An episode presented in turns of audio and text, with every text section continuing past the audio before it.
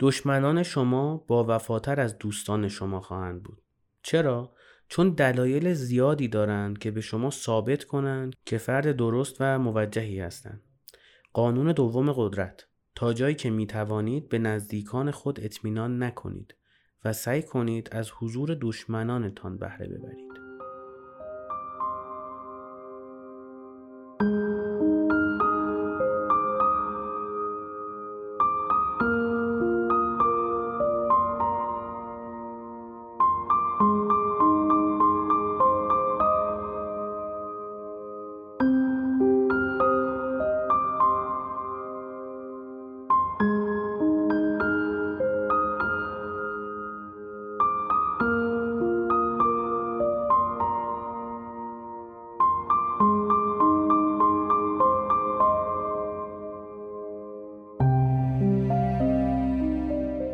سلام من امیر حسین هستم. اینجا فصل چهارم سانسورچیه و رفتیم سراغ دومین قانون قدرت. تا یادم رفته این رو بگم که این اپیزود در تابستان 1402 ضبط میشه و احتمالا هم موقع منتشر میشه دیگه اگر خیلی برنامه ها به هم نخوره. تلگرام و یوتیوب و اینستای ما رو هم برید فالو بکنید بریم سراغ این اپیزود. این اپیزود خیلی دوست دارم. چون حرف های تلخی توش می‌زنم نه که این از حرف زدن تلخ نه که از حرف های تلخ خوشم بیاد ولی معتقدم که لازمه که بعضی موقع ها آدم یه سری حقایقی که تلخه رو به خودش یادآوری کنه تا رکب نخوره. یا مثل اپیزود قبلی اگه خوردی حداقل بفهمی که خوردی. آره این سوسماس بعد پلی می‌شد اینجا. ببین فیلم های تاریخی اگه دیده باشی حتما می‌بینی که تو اکثرشون یه هیچی ندار می‌رسی به یه جایگاه بالا. حالا از روی خوشقلبیش از روی استعدادش ذات خوبش یا هرچی ولی خیلیاشون تهش میشن یه خائن بزرگ. یعنی بزرگترین خیانتی که به اون طرف می‌کنن همونیه که بیشترین محبت رو از اون طرف گرفته. یه قصه می‌خوام براتون تعریف کنم. باسیلوس یه استبلدار بود. مایک سوم امپراتوری روم شرقی وقتی به قدرت می‌رسه میره از این استبل این دیدن می‌کنه و یه اتفاقی براش میفته این باسیلوسه جون اینو نجات میده. میشه مشاور و نمی‌دونم نزدیک پادشاه. به پول خیلی زیادی می‌رسه به قدرت خیلی زیادی می‌رسه. و چون عقده فقر داشته خیلی تمکار میشه. خیلی ثروت جمع می‌کنه. بعد بیزینس می‌کنه و به دبستون می‌کنه و از پادشاه حقوق زیادی درخواست می‌کنه و ثروت می‌خواد و ملک می‌خواد اینم بهش میده دیگه. میگه آقا رفیقمه دیگه مثلا این مشاور منه. و بعد دور وریاش میگن که آقا یه مشاوره مثلا با سواد بیار یکی بیار که مثلا نگه ساعت رو نباید عقب کشید بعد بیاد جاش ساعت کار کارمندا رو عقب بکشه و مترو رو چهار نیم باز کنه. میگه نه آقا جان من از این خوش آمده. انقلابی طور رفتار می‌کنه. ما این دوستش داریم. اتفاقی که میفته اینه که یه روزی این باسیلوس عزیز ثروتمندتر از پادشاه میشه. بعد پادشاه هم خیلی فقیر میشه اون امپراتوریش و اینا. میگه یه وامی چیزی ما بده. میگه نه.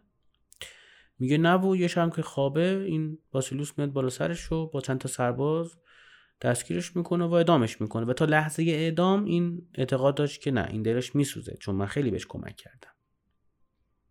این دقیقا همینه. این قانون دوم قدرت میگه که آقا جان این نزدیکانت خیلی بیشتر خطرناکن تا دشمنانت. شما راجع به دشمنتون یه گاردی همیشه دارید. یعنی من دشمن داشتم. خیلی هم داشتم. دروغ چرا؟ ما توی جمعی کار می‌کردیم توی شرکتی 7 سال پیش. و یه دختری من همکارم بود اسم شیما بود. و دیالوگ معروفی دارم. یه روز مدیر فروشمون که داد ما رو آشتی بده گفتم که اگه یه روزی هوا بارونی باشه و من تو خیابون باشم پشت ماشین و شیما کنار خیابون واسطه باشه من با ماشین می‌زنم بهش سوارش نمی‌کنم. و اون موقع فهمید که موقع فاجعه چقدره. خلاصه کلام این که این از دختر بودنش استفاده می‌کرد برای فروش و برای جایگاهش توی شرکت. توکت هم نمی‌رفت. الان هم نمیره. اون موقع هم نمی‌رفت. چون چیزی که توکت آدم نمیره دیگه این قضیه.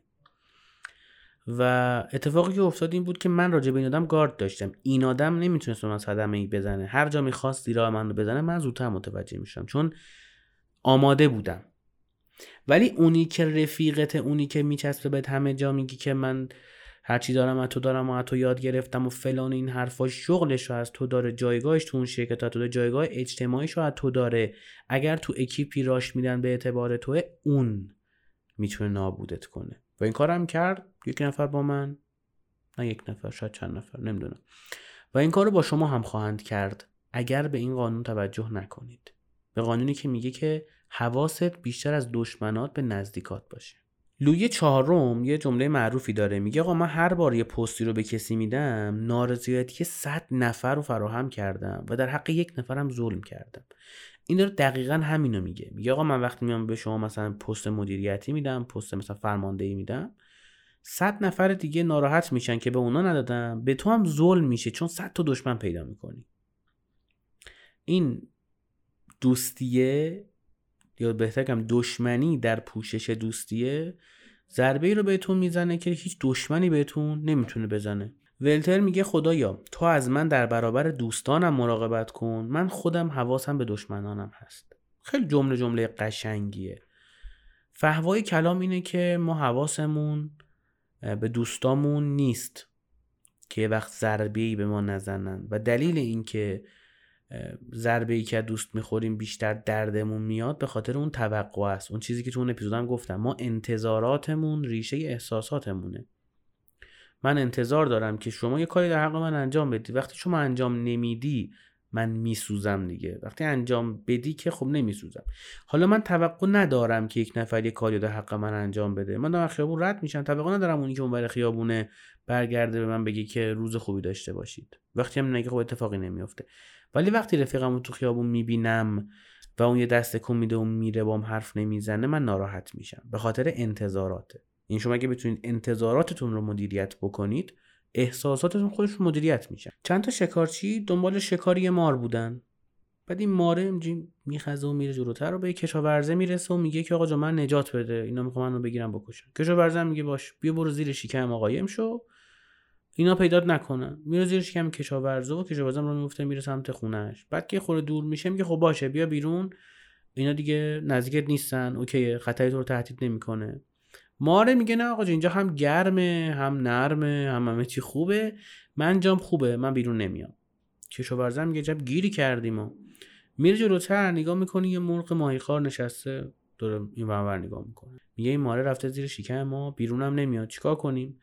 مرغ میگه که آقا تو شکم تو بالای خود زور بزن. بیاد بیرون بیاد جلوتر.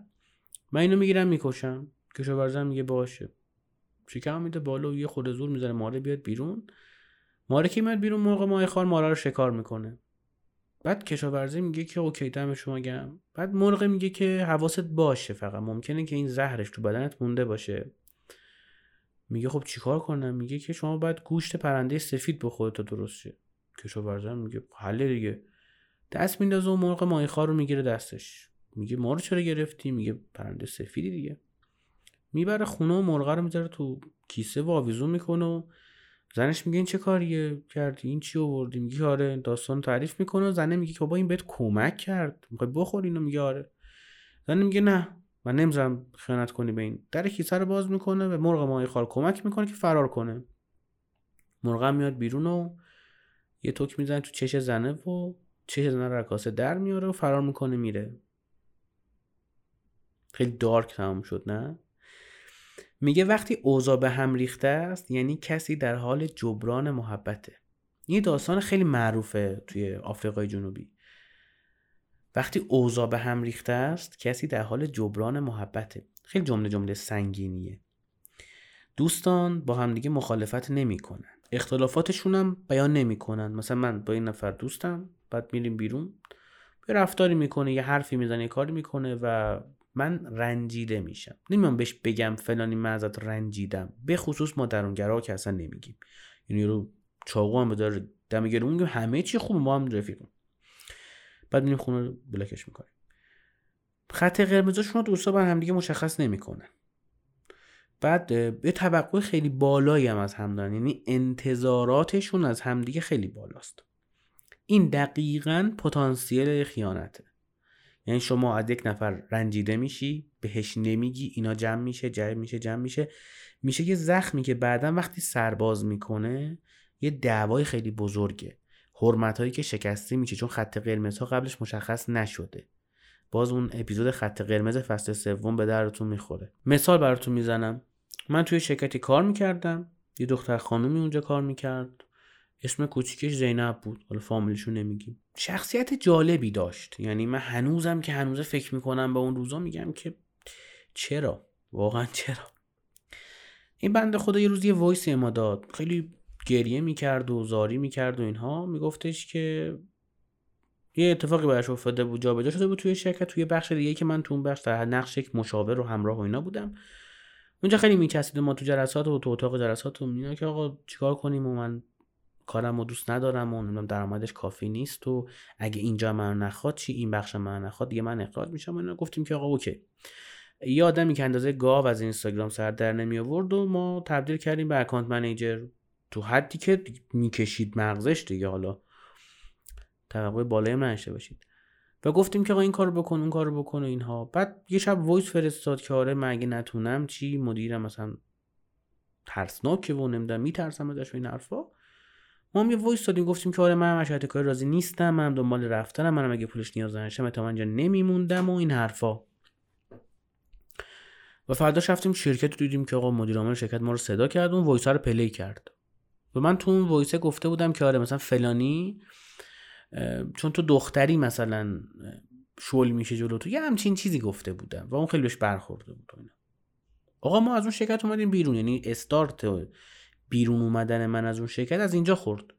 و من همیشه برام سوال بود هم سوال من بود هم رفیقاش تو اون شرکت و هم بقیه کارمندای اون شرکت که فلانی که تو این voice داشت تو رو آروم می‌کرد داشت به تو مثلا روش نشون می‌داد داشت امیدوارت می‌کرد به کار. چرا رفتی این voice رو پخش کردی؟ و اون خودش هم نمی‌دونست چرا این کار کرده. یعنی می‌خوام بگم بعضی تو DNA شونه نمک نشناسی. خودشیرینی دستمال به دست بودن از مچ پول در آوردن نه از بازو. بعضی تو دی این ایشونه و بدونید که اگر این آدم ها دور ورتون هستن و آدم های نزدیکتون هستن احتمال خیانت رو بدید. یعنی انتظاراتتون رو یه کاری بکنید که بعدا احساساتتون تحریک نشه. یه نکته هم بگم. انتظار نداشته باشید که هر چقدر برای دوستیاتون هزینه می‌کنید و وقت می‌ذارید و سرمایه گذاری می‌کنید قدردانی اون طرف از شما بیشتر میشه. این طبیعیه که شما هر چقدر بیشتر هزینه کنید و بیشتر انرژی بذارید دوستیتون نتیجه کمتری میده. مثل نگه داشتن یه ماهی تو دستتونه. هرچی بیشتر فشار بهتون بیشتر میپره بیرون دستتون. یعنی این نیستش که دو دو تا چهار تا تو روابط دوستانه واقعا جواب بده. یه زمان مسئله معروف هم هستش که میگه که با محبت تمام یه زنبور رو دستت بگیر تا خاصیت محبت رو قشنگ بهت یاد بده. واقعا همینه دیگه. شما به یه زنبور محبت کن. اون تهش نیشت می‌زنه. بعضیا خصلتشونه بعضیا دی ان ایشونه بعضیا وجودیتشون با خیانت و با دروغ و با ریا و اینجور چیزا. شما نمی‌تونید آدم رو عوض کنید. تاکیستوس 2200 سال پیش میگه که آقا انسان ها بیشتر آمادگی دارن که انتقام بگیرن تا زخمهایی رو تلافی کنن که قبلا خوردن. چرا؟ چون انتقام گرفتن لذت بخشه. اما قدر شناسی سخته دشواره. واقعیت هم همینه.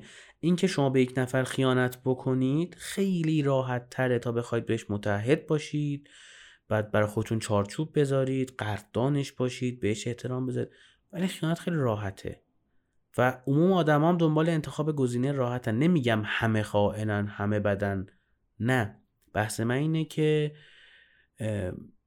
این انتقام گرفتنه راحت تر از اون قدردانی است. و این تو ذهنتون باشه. شاید به واسطه خود این جمله یا خود این تفکر یا خود این ارزش بتونید انتظاراتتون رو مدیریت کنید. همه ما می‌دونیم که اگه دستمون رو بکنیم دهن شیر چه اتفاقی میفته پس خودمون از خودمون مراقبت می‌کنیم و این کار انجام نمیدیم. اما هیچ کدوم در مورد دوستانمون مواظب خودمون نیستیم. یه روشی وجود داره یه روشی که خیلی معروفه تو این کتاب بهش اشاره میشه. میگه اگه می‌خوای دوست تو بشناسی به عنوان کارمند استخدامش کن. قشنگ چهره واقعیشو می‌تونی ببینی. نمی‌خوام بگم همه ی آدم ها بدند و نباید با کسی دوستی کرد. ولی می‌خوام بگم که حواستون به دوستاتون بیشتر باشه. دشمنانتون رو می‌تونید نزدیک خودتون نگه دارید و ازشون بهره ببرید. چون می‌خوان خودشون رو به شما اثبات کنن و دشمنیتون رو خیلی در خیلی از مواقع می‌خوان دشمنی رو حل کنن و برای حل دشمنیه. حاضر خیلی کارا بکنن که دوستاتون نمی‌کنن. و از این می‌تونید استفاده بکنید. همین دیگه. اینم قانون دوم قدرت بود.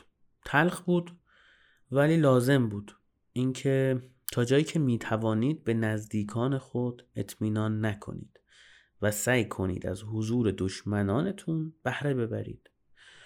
تا اپیزود بعدی اول تجربیاتتون رو بگید از خیانت هایی که بهتون شده به خاطر دوستیتون یعنی به خاطر اینکه حواستون به طرف نبوده یا من یه, کلام دارم میگم گاردت جلوی طرف باز بوده که مشت خوردی. مشت خوردیشو نمیگم ما الان گفتم که بتونید تصور کنید. از یک سری آدم هایی خیانت می‌بینید که گاردتون جلوشون بازه. چون میگید که بابا این که رفیقمونه یا اینکه عشقمه یا اینکه فلانمه بیسارمه اینکه طرف تو گوشید ماویه سیف کنی ماویه ماویه نه ماویه مایلاو فرانسوی ها میشه. تضمینی نیستش که طرف تو روز مبادا بهتون خیانت نکنه. اگر گاردتون جلوش باز باشه. ولی اگه گاردتون جلوش کاملا باز نباشه و همیشه آماده باشید برای خیانته. نمیگم همیشه احتمال خیانت رو بدید. نه اینجوری هم نمیشه زندگی کرد. همش توقع داشته باشیم این نفر بهمون حمله کنه این نفر بهمون خیانت کنه. ولی این احتمال رو هم بدیم و براش یه درصدی قائل باشیم. به نظر من. اگر نظر دیگه دارید حتما بگید. کامنت بذارید. بخونیم. ما هم از شما یاد بگیریم.